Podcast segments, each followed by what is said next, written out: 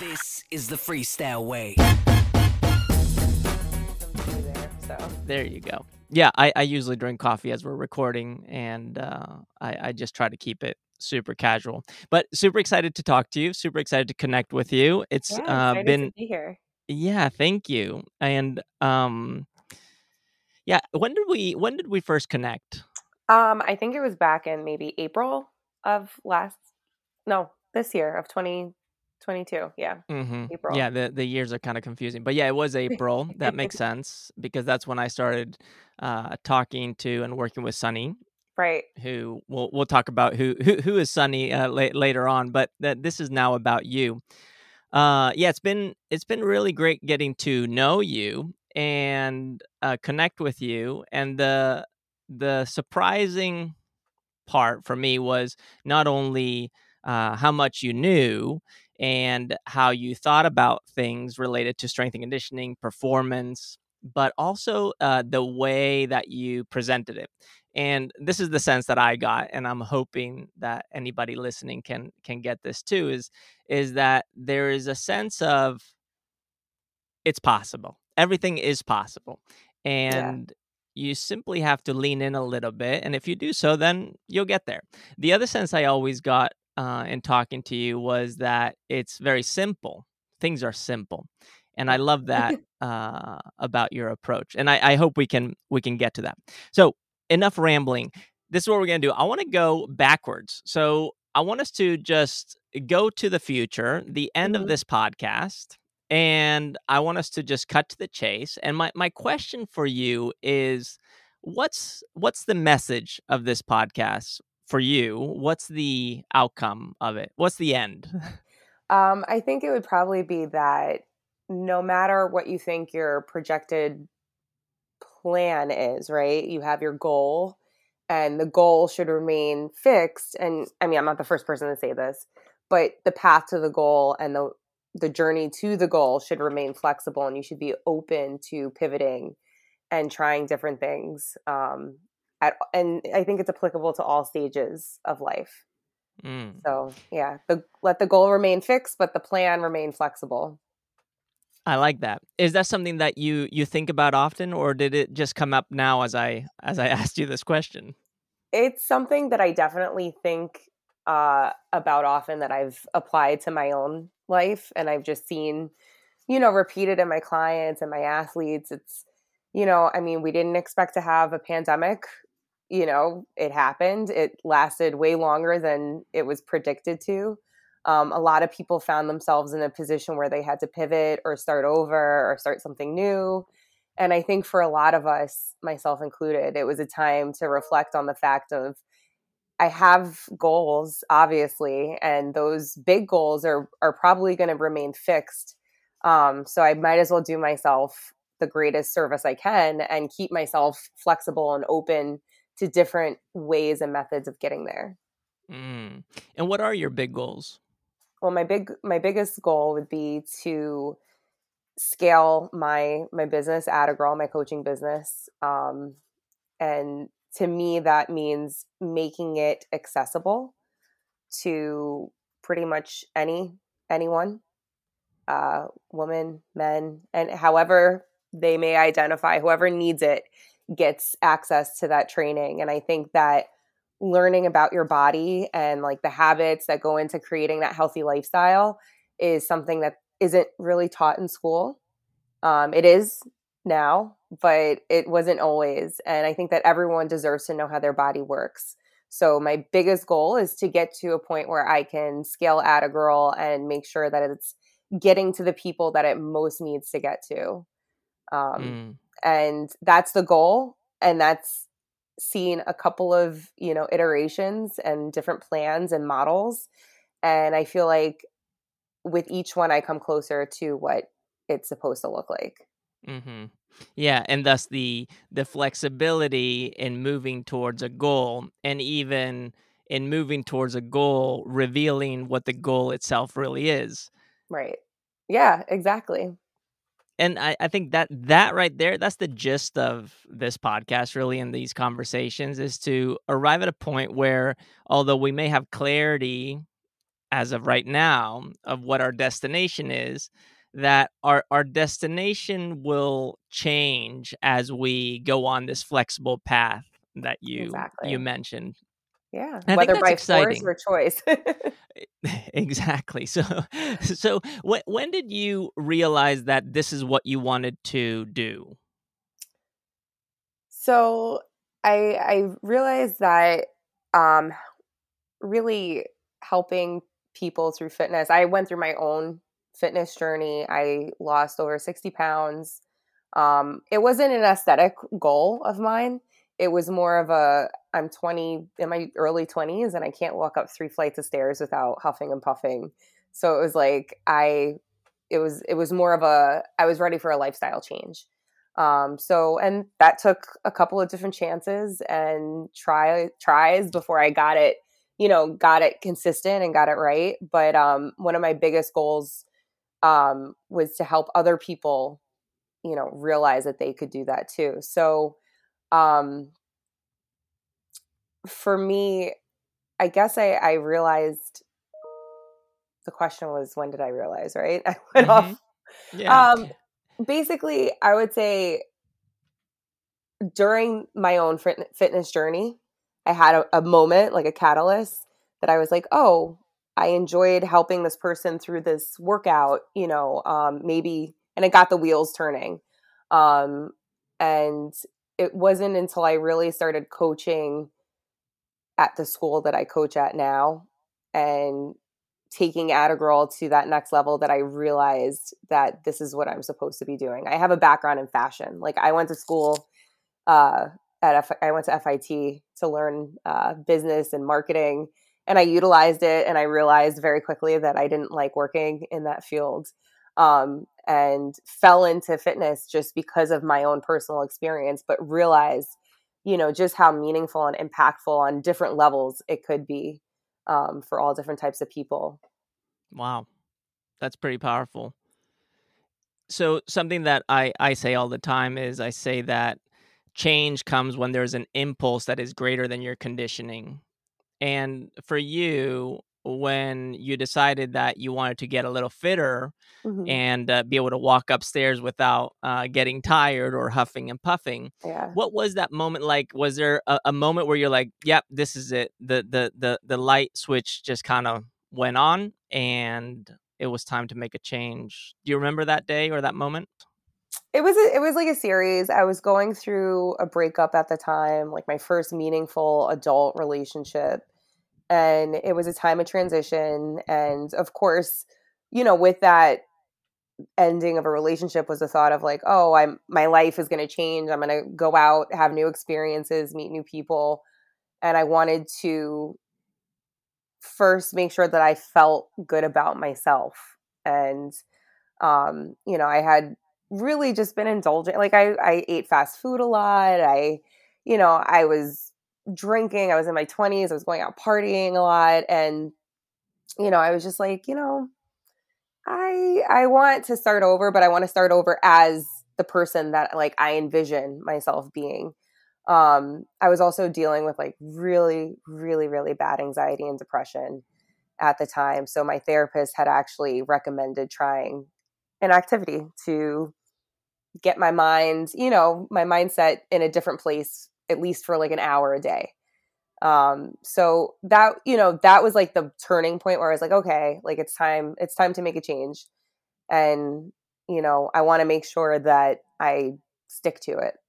So, hmm so finding the right vehicle and, you know, helpers and people to, to make that happen was really important and that hmm was like the moment that I realized that. Wow. Yeah. And were you were you athletic or uh, physical in high school or growing up?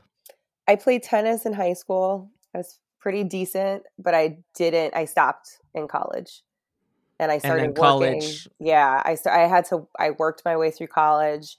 So when I wasn't at school, I was at work. You know, um, being young, you kind of have an engine. So like, I would go out, have fun, go to work, go to class. The cycle, you know, would repeat, and there was no thought of like going to the gym Mm. outside of like, oh, maybe, you know, maybe let's try this one week and then it would it would be fleeting. Um and then during college I did get a job at a gym at a front desk of an Equinox gym and I probably could count on one hand the amount of times I worked out in over the year that I worked there.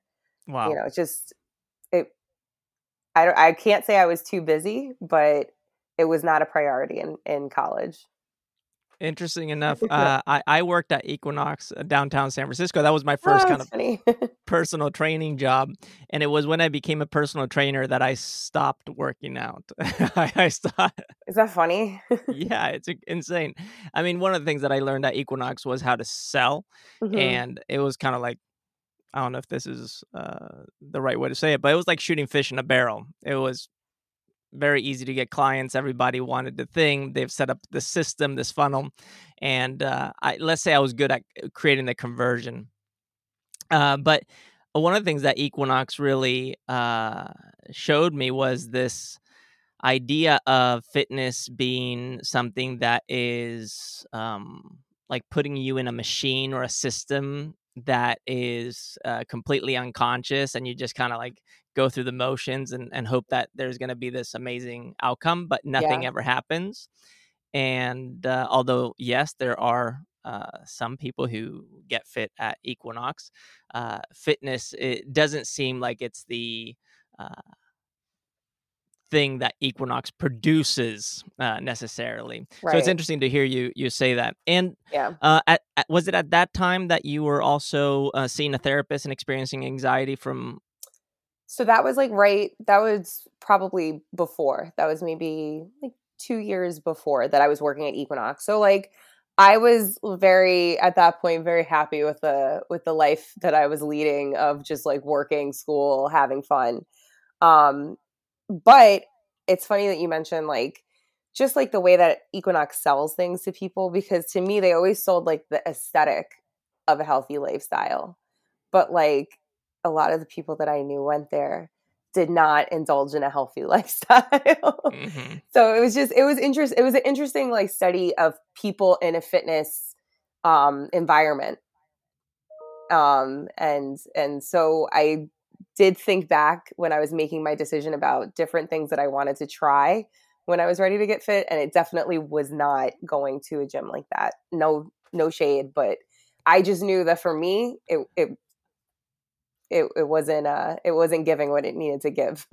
Uh, so uh, when it, when it comes to anxiety, do you remember how you first started noticing that you were anxious? uh yeah. So I I probably when I was a kid, like I remember feeling anxious and I always at that age like I didn't have the words or the vocabulary or the emotional intelligence to know what I was feeling, but I could um I could relate it to music. So like my parents are just like musical uh junkies. Like they just love music. So growing up in their household, my dad was a musician. You know, my mom is really into music, like I said. So there was always albums playing the Beatles, the Rolling, well, not the Rolling Stones, really, but just a lot of great artists. And you know, you listen to what your parents listen to when you're little. So there were certain songs that I would like emotionally connect to. And one of them was the Beatles, A Day in the Life. And there's a portion of that where the orchestra is just like blaring. And I remember thinking as a kid, like, this is what it feels like. It feels like very confusing and blaring inside of me. And so, like, I remember having anxiety from like the time I was like maybe five or six. Mm. Yeah, yeah, that's that's early on. Yeah. Yeah. So, and did you? Ha- it, it- it felt like that inside of you. Did you have any physical symptoms? Um, I was really forgetful. I'm still really forgetful. Um, physical as far as um well, that's more cognitive, but physical physical not really. No. Mm. Like I I would I would get like hot, you know, like when you're when you're nervous and you get really hot. I remember feeling that as a kid, but I think a lot of kids, you know, experience that. Nothing that I can like really think back being disruptive Mm-hmm. you know, like no Mhm. stomach aches or anything like that. Yeah. That makes sense.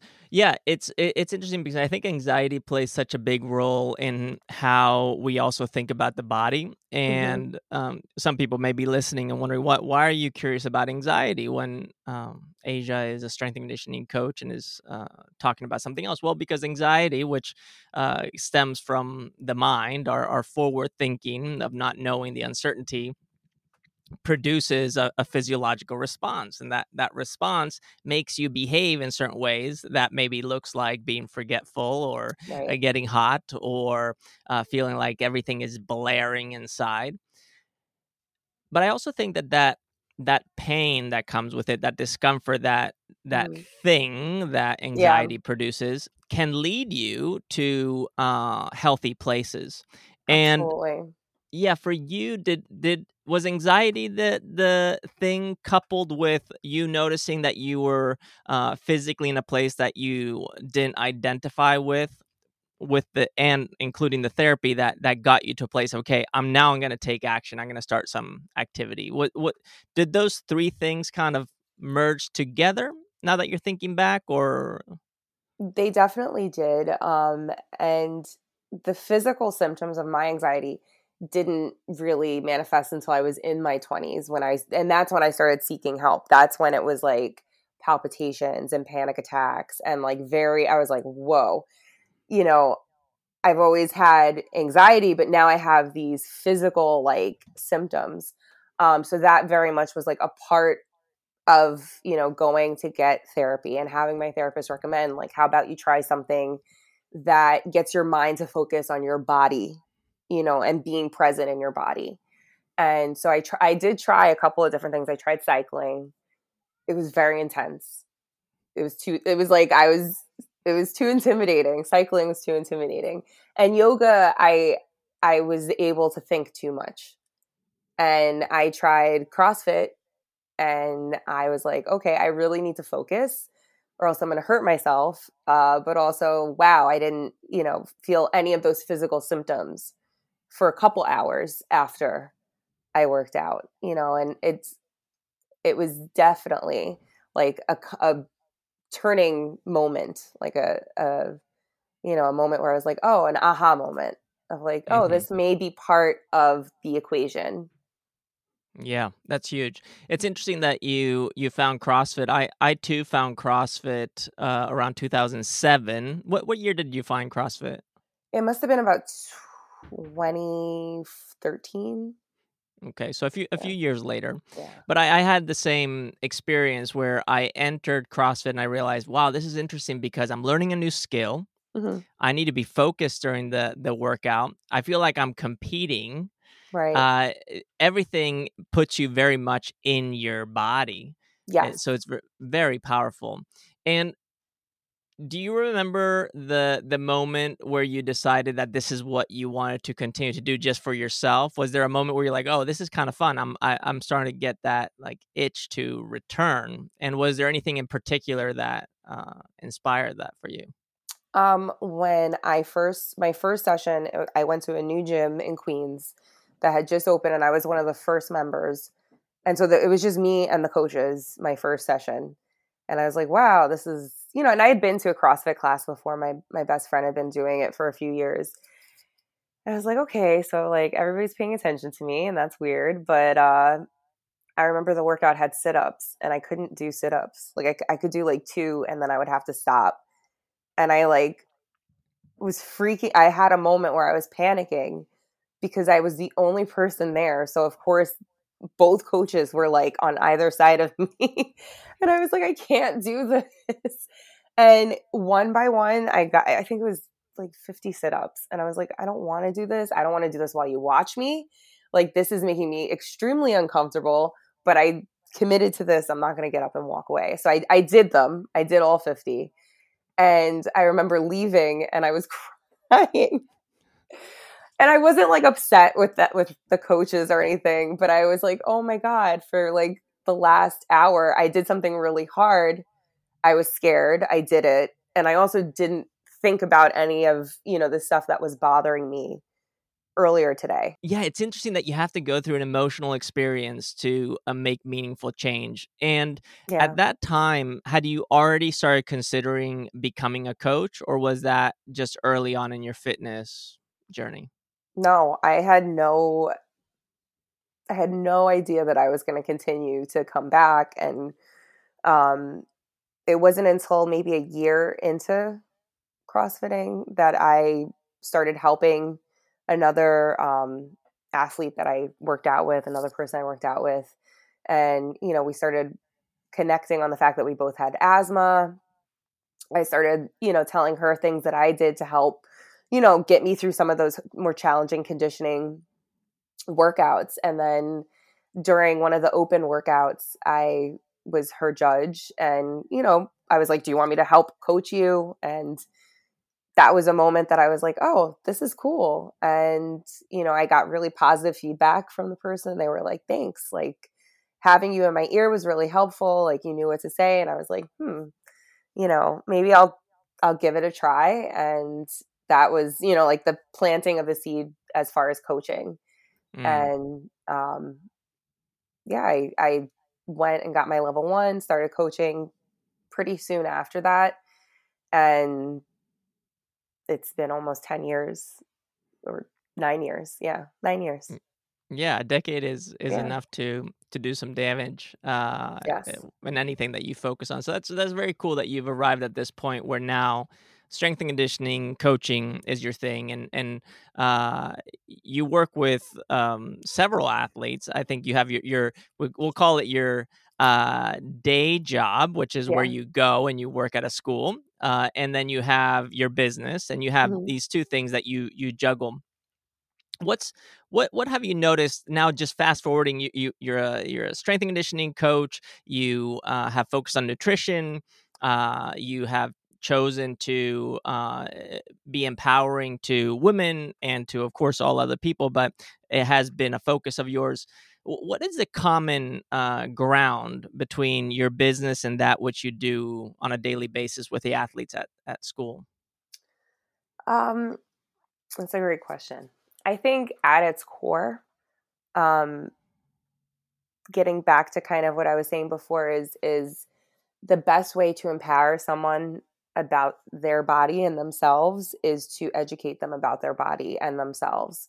So I find, and it's been through coaching and coaching all different types of people um, through CrossFit, you know, athletes, high level athletes, high school athletes. Um, everyone's the same. Everyone needs that structure. They need accountability. They need that consistency. No matter what the goal is, there are certain parts that just don't change. And the better understanding that a person has of themselves and, and their behaviors and their habits, um, the better they can work on making changes or adding, you know, different things that will help them towards that goal. So I think the biggest thing is, that remains is is that need for like structure um and structure flexibility and structure um mm-hmm. but yeah well which which kind of takes us back to the beginning it's it's having a goal and then being flexible in the pursuit of that goal Yeah. and thus the goal itself is also slightly flexible or or it changes as as you go but uh i i hear what you're saying and if we if we had to take the asia campbell's uh playbook and and uh, share it here at least the, the cliff notes what what's the playbook like the thing that you put into play the structure uh, whether it's uh, focusing on a season, how you periodize things, or uh, yeah, just what's what's your playbook, something that is um, a structure that you follow. So, a structure I follow with pretty much any client athlete that I take on is really meeting that person where they're at.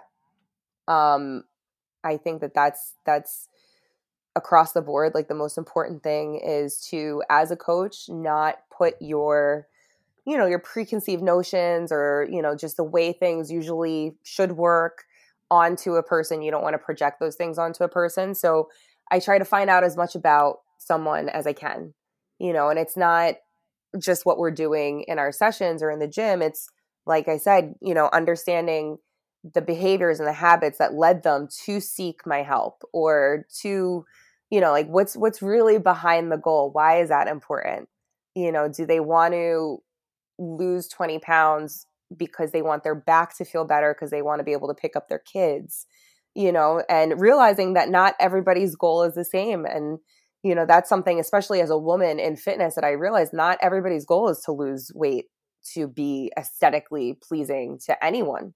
You know sometimes the goal is health related sometimes it's performance related um, but figuring out the why behind that is really important. So i spend a lot of time in the beginning you know just developing um, a relationship with my clients like what kind of food do you like? What does a normal day look like for you? What are you doing on the days that we're not training? You know um, i check in with my clients a lot because i think it's important to know what's what are they bringing with them into those sessions that we are together. Um, so you know it, it, that looks like making sure that there's a proper assessment on the on the physical side of things like making sure that i know about any past injuries before we start training figuring out what's a good starting point for that person. Should they jump into a strength phase? Do they need to just work on body weight stuff you know um, do they need to develop some core strength before they can graduate to using dumbbells and kettlebells? Um, nutrition wise it's what's your relationship with food like? You know before we even talk about changing anything like what is your relationship now and maybe why is it like that? And sometimes i'm not the person the best person to work with um, a client on their nutrition and they need they need somebody that's more specialized you know? So that also gives me a great opportunity to make sure that i'm referring out when it's when it's appropriate. Um, and then the last thing I, I like to look at is what are the habits and behaviors that you're incorporating into your life now? What do you what would you like to incorporate? You know and that has very much to do with what's what's the person that you see yourself as like what do they do what's a day look like for them mm-hmm. um so i think starting there and to me that's i guess i would call it like dynamic coaching because you're coaching somebody not just from that physical aspect but also you know from a a 360 kind of kind of view um, mm-hmm. so i think that that's really Im- important and that would be like the pillar to my my if i had like any coaching philosophy that's the pillar is like meet someone where they're at and coach the entire human. Mm-hmm. yeah and it's and it's uh it's challenging sometimes to meet people where they are at. Have you uh found yourself being more selective in your business and maybe uh more flexible in your we're just going to call it day job? Uh coaching people in school who are already there and have been kind of funneled your mm-hmm. way. Uh, is, is is there a difference there, or do you just treat everybody uh, the same way? Oh, as far as treatment, I try my best to treat everyone the same way. Um, I will say the biggest difference is that you know when you have somebody who's who's paying for a service, they are investing, you know, um, in themselves and in the service they show up a little bit differently than somebody who has a whole bunch of midterms next week and has to be here because their coach said that they're not going to get any game time unless they go to strength and conditioning. But I think it's important to treat them as closely as you can to the same because you might be able to change the perspective of that kid who's just like showing up and going through the motions or you might be able to strike a, a you know an inflection point with them that makes them kind of the light bulb, you know, makes the light bulb go off. Um, and also, I treat all my athletes the same. And if you want to show up and you want to put energy in, that's great. Um, but at the same time, I'm not really into forcing kids to to show up. I kind of feel like I feel like they they have to they have to buy in. It's easier to make them buy in than to force them to show up. So I'm on team try to make them buy in. Mm-hmm. Yeah. And is there a culture you've developed around um, creating buy-in, especially when you're working with teenagers in the school? Yes, it all comes back to education, and teenagers especially are perfect because they're already primed. Their brains are primed to learn because they've been learning all day. I think it's harder to teach adults sometimes because we're so conditioned to do certain things. Kids aren't conditioned yet, like they're in process. so, um, and they're still creating their personal sense of self. Um, so I think that the buy-in is is all about teaching them again about why they're doing what they're doing. Like, you know, half of the session in in the beginning is spent on actually moving, but a lot of the session is spent it's dialogue about why we're doing squats today, how that relates to their sport, you know, what intensity we're looking for, why that's important. Um, I started incorporating when I have my athletes do sign ins, um, making sure that they let me know we have a little rating system of how they're feeling that day. Um, so just really uh, creating creating a space for them to to be able to just sorry i totally lost my train of thought um yeah you were talking about um we were talking about creating a culture for uh the right. kids to buy in and so, one of the things that you do is that check in that right uh, so allows so, them to talk about their feelings too thank you lets them talk about their feelings but also lets them know that this is for them mm. um and once they see it as an act of service rather than like they're showing up and somebody's there to help them get better. I feel like even if they begrudgingly show up, they show up because they know um, that there's someone there that cares about their performance and you know making sure that they don't get injured. So once they understand that, I feel like the buy-in is greater. There are going to be kids that still don't care, and at the end of the day, you know you do you do what you can, but mm-hmm. you know I I you got to pick your battles. uh, totally, totally, and and it's and it's a challenging one when you're working with teenagers. Uh, I used to coach a group of teenagers for several years, and it was some of the most meaningful work that I've ever done. And they taught me so much. And one of the big things that they taught me was that they're the boss, meaning, yeah, yeah that they they don't want to be told what to do; they want to tell you what is going to happen. And the and and and I think there's a fine line between allowing them to control the show and uh, the way the process works versus um, allowing them to uh, find autonomy within or just that that ability to self-govern within a system within an approach within a method. And that is a very challenging thing to do but you you said it very well which is uh, dialogue and connecting with them and feelings are so eh, they're so important yeah. i mean uh, these kids would come with uh, crazy stories uh, you know just from school and they had to vent that out so i would just let them go crazy for a while and then eventually they they would settle and and they were ready to to learn yeah. But yeah, like you said, they they're primed for learning. Has there been anything that has surprised you or that has enlightened you uh, when working with uh, these kids? How smart they are and how self-aware they are. Just today, I was going over an assignment because part of my job at the school is I I teach a course uh, for sports science for sports medicine, and one of the assignments I gave them um, is like the first part of a habit building assignment, and it's to describe their ideal self. Like, who do they see themselves being? What kind of habits does that person have? You know, what kind of people does that person hang out with? And the responses I got were just really like made me step back and take a take a beat because they were just so um able to think outside of themselves. Um, you could tell that they put a lot of genuine um, attention and thoughtfulness into the assignment. Um, the fact that they do realize what mm-hmm. possibilities lay ahead of them, but that it is hard work and that, you know, one person mentioned, and there are things about myself that I need to change if I want to be this person. You know, that actualization of like, and, and, personal responsibility of like I can do and be this person and as I'm reading it they're saying I want to be this person and this is what I have to do to be this person and by the end it's most of them were saying like oh and I I can do this. It was like a very positive you know inflection at the end of like realizing okay like I got this.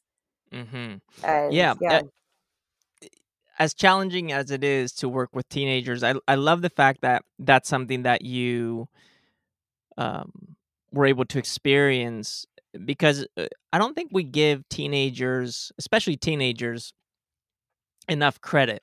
And um, I think we also forget how hard it is to be a teenager. Yeah. There's a lot going on.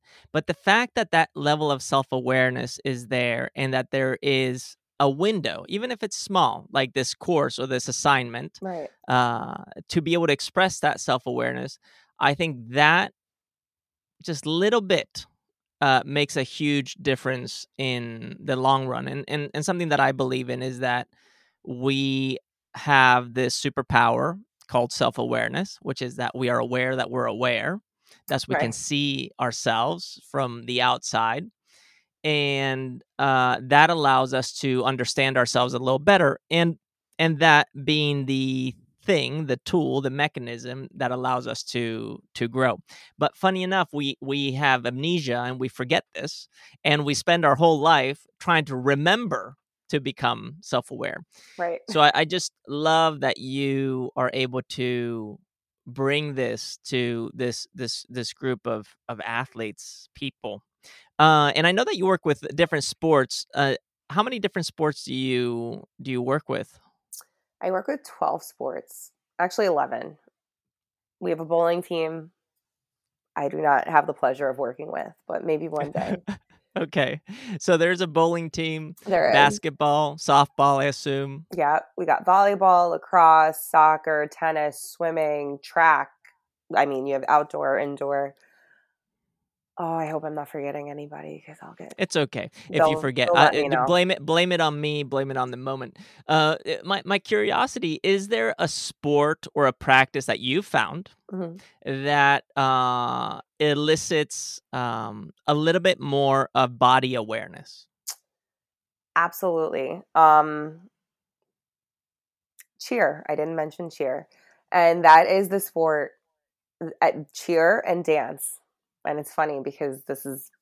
I feel like this makes sense on so many different levels, but um, cheer and dance, and because they are so used to using their bodies in ways that produce power similar to the ways that we do in the weight room, I find that they are very, very good at picking up um, weightlifting, resistance training, body weight training. Um, you know, and I think that has a lot to do with the fact that most of them have a gymnastics background um, or some sort of high level dance background, which includes a lot of flexibility and balance training and stuff like that. So, Mm-hmm. And it's interesting because if we just look at in the U.S., especially uh, through the lens of our society and culture, you look at uh, cheerleaders and they're on the sidelines. I know it's Right.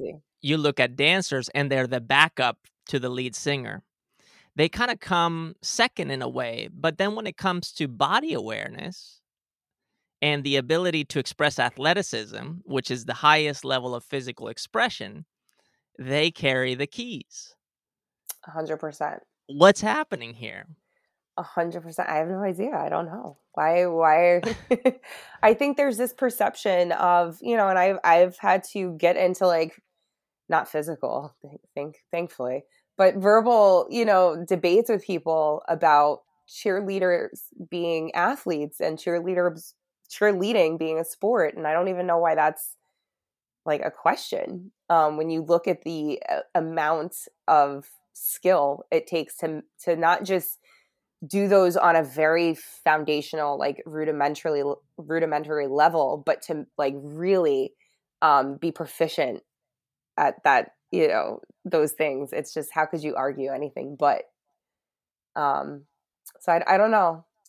It is interesting, uh, nonetheless, and and I, I just bring that up as a, an open ended question because I do think that when we become aware of these things, we also become aware that there's something hindering the inclusivity or the Mhm. appreciation or the um yeah the the uh kind of uh, control that we have in creating systems and cultures that celebrate maybe uh, these sports. I, I did gymnastics, so gymnastics is only celebrated every four years at the Olympics. That's Right. that's when gymnastics. You hear about gymnastics, you watch the Olympics, and you're like, oh, watch gymnastics is pretty pretty cool. But other than that, gymnastics is this sport that just uh, lives in the shadows. Yet, gymnasts happen to have uh, keys and tools to learn other things really uh, effectively and efficiently. And it's it's just an interesting um, realization. Mhm. And I'm wondering what what can we do, or what do you do? Is there anything that you have learned from working with uh, cheerleaders or dancers that maybe has translated into your own practice, your own development? Um, so one thing that I do notice about cheerleaders, especially, um, is they're very bonded as a team, and I think that that speaks to what they do. They're literally throwing each other and catching each other in the air. So you have to have a high level of trust for your t- for your teammates. Um, but I think that the way that they kind of approach training is a little bit different because they're very much like uniform. It's easy to get them to do things together because they're in their sport. They do things in in small groups, you know. Um so they lend themselves to like the perfect sessions. Mm-hmm. Yeah. So, but the cheerleaders, they have they, they they've taught you a little bit more about the importance of teamwork or working together, or that work trust. yeah, working together, trusting each other, how important it is for the people in the session to feel, you know, bonded and work together. Um, I think that training alone is fine, but when you get kids even on track, like track is a very independent sport. Um, there's but there's so many ways to bond as a team, you know, um, and I think that that just aids in also me realizing that you know even just just making sure that you're putting people together in the room that respect each other that understand each other have similar goals is always going to produce something um, something great. Um, that bond that you have with your athletes is so important. That trust and without that trust there's really nothing. Mhm. um, so it, it's really helped me approach approach working with my athletes um, from a more like emotional aspect. Um, and and really about like the again going back to like the culture of like the sessions and so i think i think the athlete culture has affected my coaching culture in a lot of different ways Mm, yeah, that's very meta, and I like that a lot. Is there anything you do specifically, like let's say uh, you're squatting? Is it uh, helping people uh, learn how to spot each other? Is there anything like that that that uh, is kind of taught? yeah so um most of the time just i mean also because we have equipment you know constrictions um it's working within a group. There we learn about spotting so i'm teaching them how to spot bench um how to spot you know when somebody else is, is squatting etiquette you know like the respect that that comes along with training with a group of people. Um it's also educating them like i said about their bodies so they're not now watching each other and they're able to coach each other you know oh hey um keep your chest up on that squat or you know make sure that you're you know you're stepping forward with this foot when you when you lunge so and i i love seeing them help each other because um that's that's what it's about and like i said it all just kind of cycles and feeds it it feeds the purpose of the session which Mhm. is to make them better not only individually but as a team. Hmm Yeah, that's really, really powerful, which also kind of goes back to this idea of producing autonomous individuals that are are capable of collaborating, which yeah. is exactly what I think we need in this world at the moment yes. uh, more than ever. And just shifting gears specifically into working with young women, what what have you found that young mo- women right now in the United States, or at least where you are, are uh, dealing with that are are challenges that you you you you see kind of appear over and over again, whether they seem subtle or small or are big and very relevant. What what is it that you're observing? Um, well, the first thing that comes to mind always is body image, uh, body image awareness, and just um, the perception that a lot of young women have of themselves and of what they're supposed to uh, maybe look like or, um, you know, what's expected of them. in society. Um, I learned a hard lesson a couple years ago when I thought it would be a great idea to have all of athletes, students write out their goals with erasable markers on a big mirror. And like most of them were very specific aesthetic goals, you mm. know, around different body parts. And it just, it made me sad because the whole point, you know, I had imagined walking in and being like, I want to, you know, be able to squat, you know, 100 pounds or be able to, you know, um, increase my vertical. And here, you know, we're just insecurities written on a mirror. And I was like, wow, okay, um, I get it, you know. Um, and so I, th- I think that's that's the biggest struggle is getting them, and even athletes, you know, hearing athletes say things like, "My my legs are too muscular," like no your legs are powerful and strong and they do what you need them to do and that's why you're such a great athlete you know? Um, but that would probably be the biggest um, thing that i noticed about training young women but i do also notice how it is possible to flip that in mindset once they're introduced to resistance training and they start looking at themselves and their bodies at as you know very capable. It's not about what they don't have or what they're lacking it's what they can do. And you know that was a change i saw in myself.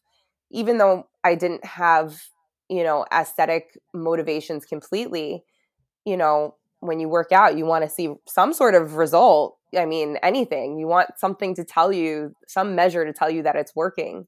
And being able to have them track their weights that they're using and see that they're increasing they're getting stronger they're getting faster you know um, really takes the focus off of fitness as a whole about being totally aesthetic um, you know because it is okay to have aesthetic goals but you know it should be more centered about you know what your body is capable of and i, I do see that that mindset shift so I think that that's important. And I think that, you know, that's why I'm so passionate about what I do and bringing fitness to people that, like I said, need it the most. Um, mm-hmm. And I think young people really need to understand their bodies um, to become older people, adults that that have a better, you know, um, capacity for self awareness and reflection and grace, giving themselves grace and giving, in turn, giving other people grace. So yeah, that's that's big and heartbreaking.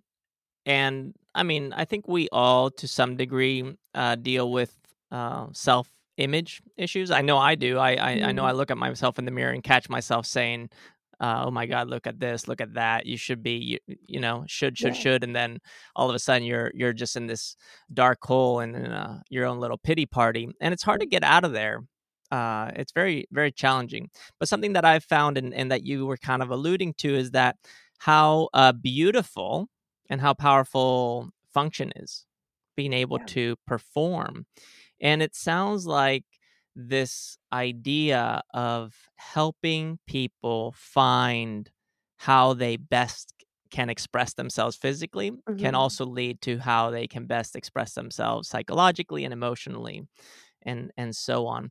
And I'm curious um, now specifically when it comes to uh, working with uh, uh, Sunny Choi, Grace Sunny Choi.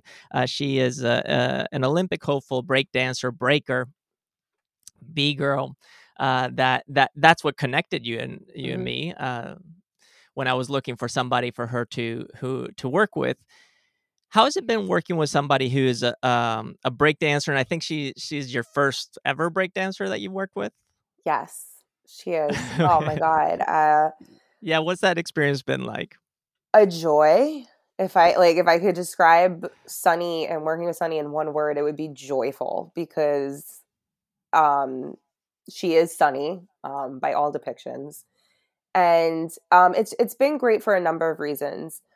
One of them is that being a former gymnast, as we spoke about, Sunny came to the table with a ton of body awareness, um, core strength, um, body weight strength. She had never really done any strength training or resistance training before we met. So it was great because we it was a blank canvas to start to build a nice foundation knowing that that foundation is going to you know, really carry her and help her, you know, get to the the goal um, that she has in mind. So it was really exciting from that aspect. Um, and then her attitude and her mindset that she brings forth. And I think that comes from a couple of different areas in her life.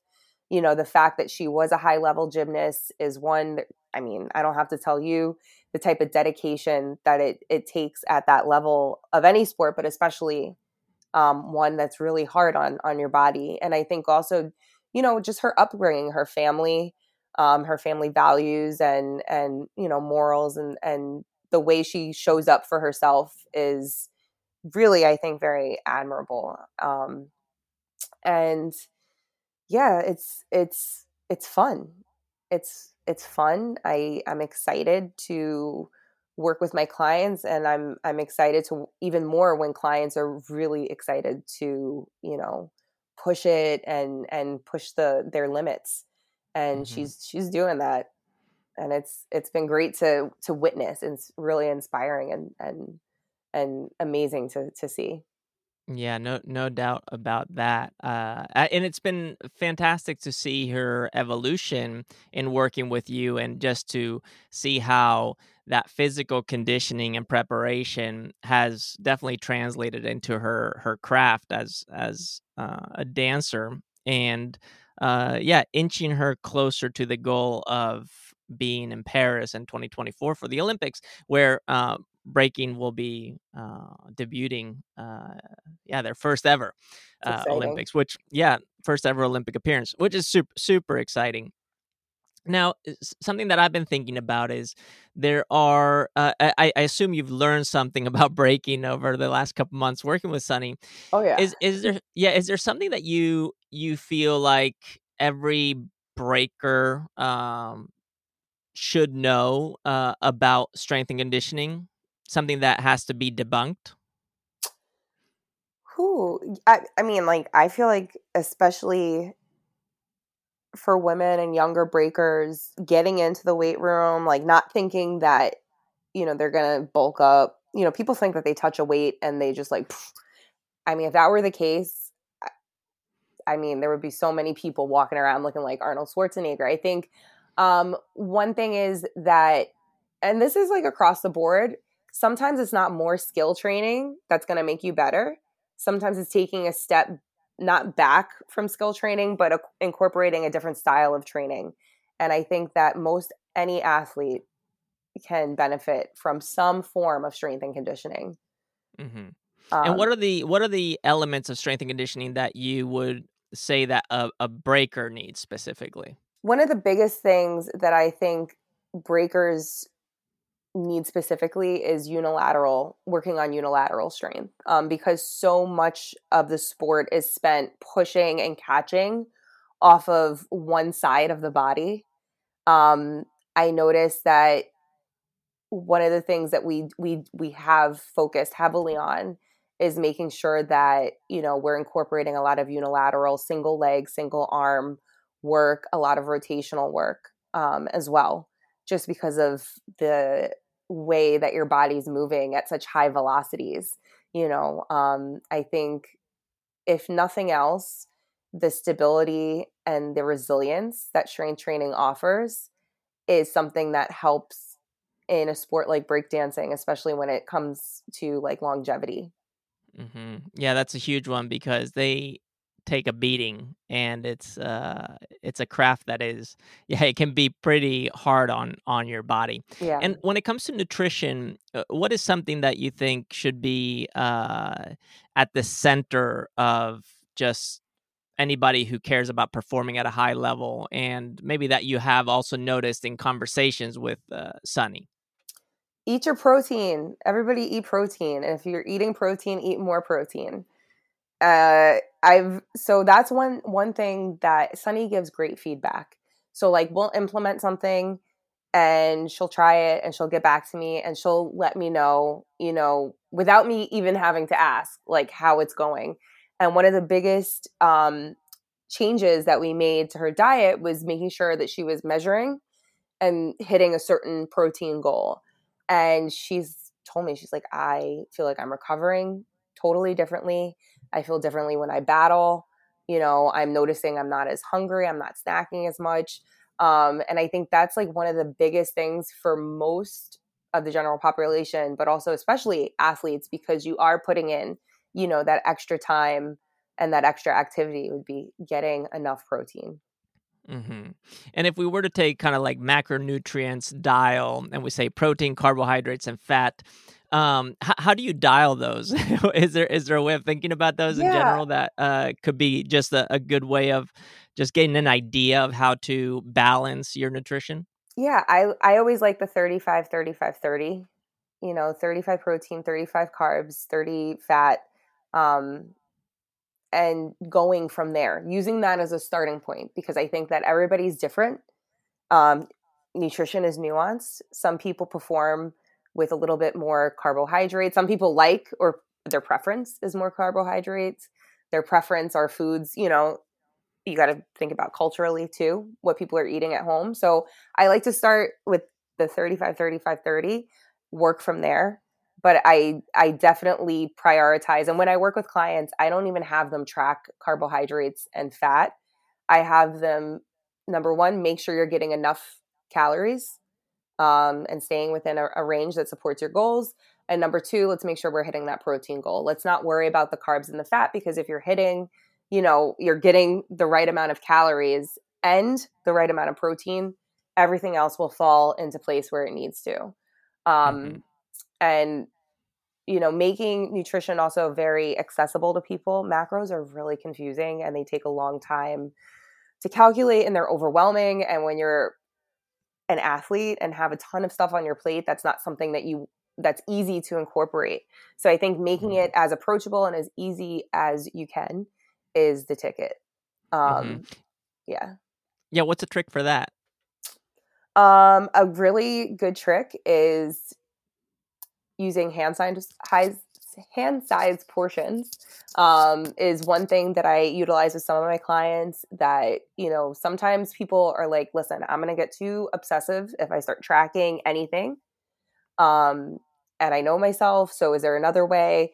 And really, nutrition comes down to consistency. So if you're consistently eating the same portions of proteins, of carb, you know, carbs or sides or whatever, and you're seeing the yourself track in the direction that you need to, that's a good thing. Just keep doing what you're doing. And if you're not and you're seeing, you know, you track further away from the goal, then we maybe have to talk about getting a little bit more refined and focused. But hand portions are a great way, you know, to say like a palm of protein. Hands in relation to a human are usually um, you know, big people have big hands. They need more mm-hmm. food. So that makes sense. Tiny people have tinier hands. Um, so it's relative to what you need. Um, so that's that's another way that I work, especially with high school athletes, because they're not going into MyFitnessPal most of them, and and they're not going to track it. They're not going to do it right anyway at mm-hmm. that age. Yeah, so, yeah, that's yeah, that's teaching people uh, or just food journaling, just being more mindful. Um, sometimes it's not always about you know restrictions or things like that. It's, it's just being about mindful. A, a, lot of people I work with don't eat enough. Um, so it's it's making sure that they're keeping a log so they can go back and see like where they might be able to add more food. Mm-hmm. Yeah, something that we see all the time in in high performing athletes who are maybe in pain or experiencing pain or not recovering fully is that yeah they're they're they're at least lacking the calories, and not to mention maybe protein, which is the building blocks, and then getting immediate access to energy, carbohydrates, exactly. and then being able to re- regulate how how you're processing that fat. Um, it's just nowhere to be seen in their in their in their awareness uh thus the journaling part. Is, is journaling something that you you uh recommend uh your athletes do? Is this something that you do? So it's something that i don't do consistently like on a on a continuous sorry continuously. I find journaling to be helpful for me just the same way that i find tracking my macros to be helpful. If i'm working towards a specific goal for a few weeks and i need to kind of like crunch and focus and like be very um you know um conscious of what i'm doing day after day i'll journal. Um i i do not journal on a daily basis so, mm-hmm. um, I, so I don't yeah.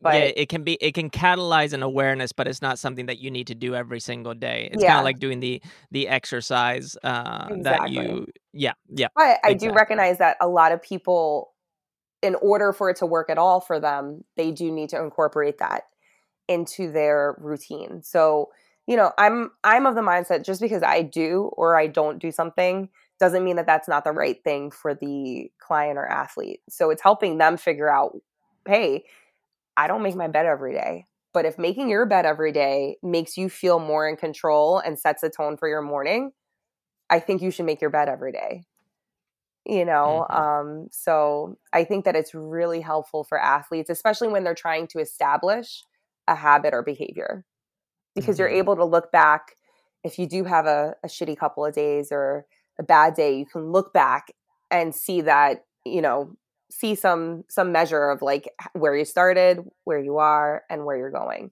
So i think when it hmm comes to like establishing behaviors and habits it can be really helpful Yeah, so w- we've been going through your your own personal journey of finding your body, finding awareness in your body, and experiencing anxiety, having a therapist, uh, going to school, working your way through school, and then, uh, yeah, finding your your way of expressing yourself physically, and and now sharing that. And my my first question to you today was, uh, you know, what what is the uh, punchline of this of this conversation? If you if you go back to just thinking about your your goal um do you have now uh, more clarity than you had when you first started this whole journey about your goal? Or is it more uh, convoluted and confusing uh, at this point? Where, where are you at? And there's no real right answer here. I'm just curious. Um it's so clear now but during the process it was so convoluted and confusing. Um Girl was initially uh, apparel company. I made t-shirts. I was util- utilizing that fit background. And before the pandemic hit i had decided i had already been coaching i was coaching at the school i had a few of my own you know private clients and i was transitioning out of a gym and I was like, you know, I really would like Girl to be something bigger, um, bigger than clothing. You know, there are enough apparel lines in the world. I, I can do I have a different skill set that I can um, you know, bring to the table. So I started pivoting the business and just happened to really like the online model and it also helped that I didn't own a gym. So there, you know, that was a, a great option for me at the time and then you know the pandemic um, hit and i found myself in a place where i was really uncertain.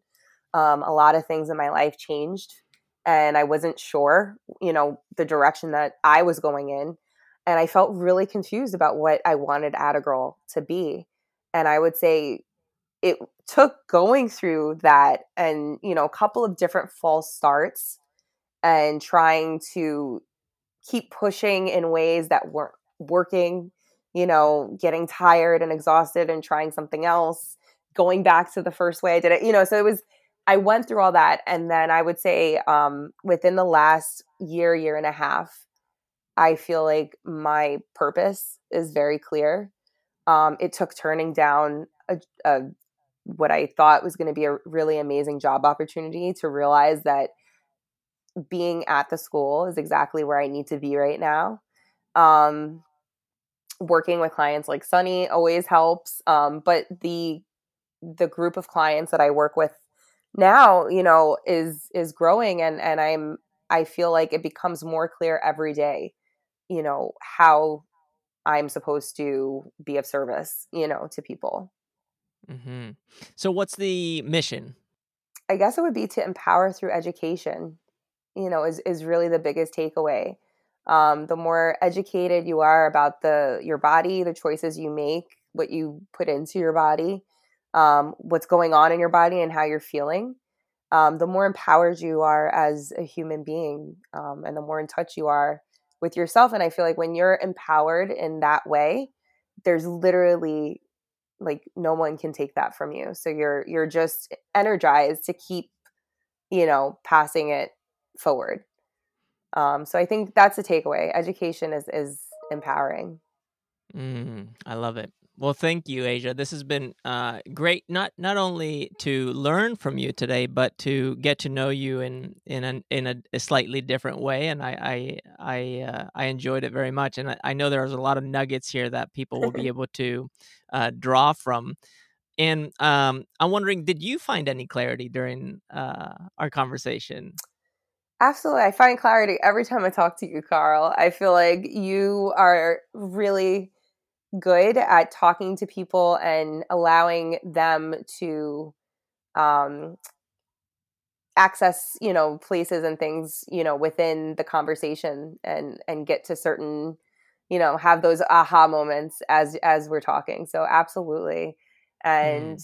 you know um it's been just so nice to be able to share with you you know what's going on what what I'm doing and and the amazing people that I get to work with, including Sunny, um, and including you. So thank you. Mm. Thank you. That's that's very very kind of you. And and I I didn't ask that question to uh, get some flowers from you, but I'll I'll take them. Take and I'm learning flowers. to receive. I'll take the flowers. Thank you very much. That's amazing. Uh, but I, I I I wanted to ask you that because I think it's so important that we all realize that we're all work in progress and that yeah. we're all trying to figure it out as we go. And that no matter how well thought out you are, or how much you've done, or how much experience you have, or who you're talking to, there's always something that you can get from it. And yeah. those those moments of clarity, those little nuggets that you you pick up, those accumulate. And yeah. eventually when you look back, they they not only become a body of knowledge but they also allow you to see how when the, that knowledge is implemented in context for example for you it's through your yeah. business and the coaching that you do at school gives you greater understanding and that understanding leading to a place of not necessarily happiness or uh, this sense of like oh i'm i'm killing it at life but yeah. having this this sense that there is fulfillment, yet there is uh, some dissatisfaction that you mm-hmm. can utilize as a way of continuing to grow. Maybe uh, even exploring uh, a, a, curious nature that you may have, and and to to live in the state of infinite adaptation or progression and growth, yeah. and that being that being the that being the path, which is exactly what you said in the beginning, is that you have the goal, but a flexible way of yeah. getting there the journey is the goal. I mean, like that's that's it's the best part to be honest. yeah, it is. And it's it's so cliche, but it's it it's is, very much the truth. It's true. Cliches can mm. be true. they can. Uh, just like stereotypes sometimes. Uh, we won't open that can of worms. We will not. We will not. Asia, I appreciate you. Thank you for for being on the podcast. And uh, is there any way that people can support you? Where can they find you? The best place, the best. Well, thank you so much for having me. Um, the best place to find me is on Instagram because that funnels to everything else. Um, Asia Campbell twenty one is my personal, and then Attagirl dot New York. Um, you know the little at sign uh, those are my two handles. So that's that's where you can find me and contact me and find all the other uh, social mediums. Awesome. Well, thank you again, and uh, you. yeah, I'll talk. I'll talk to you very soon. Okay, sounds good. all right. All right. This is the freestyle way.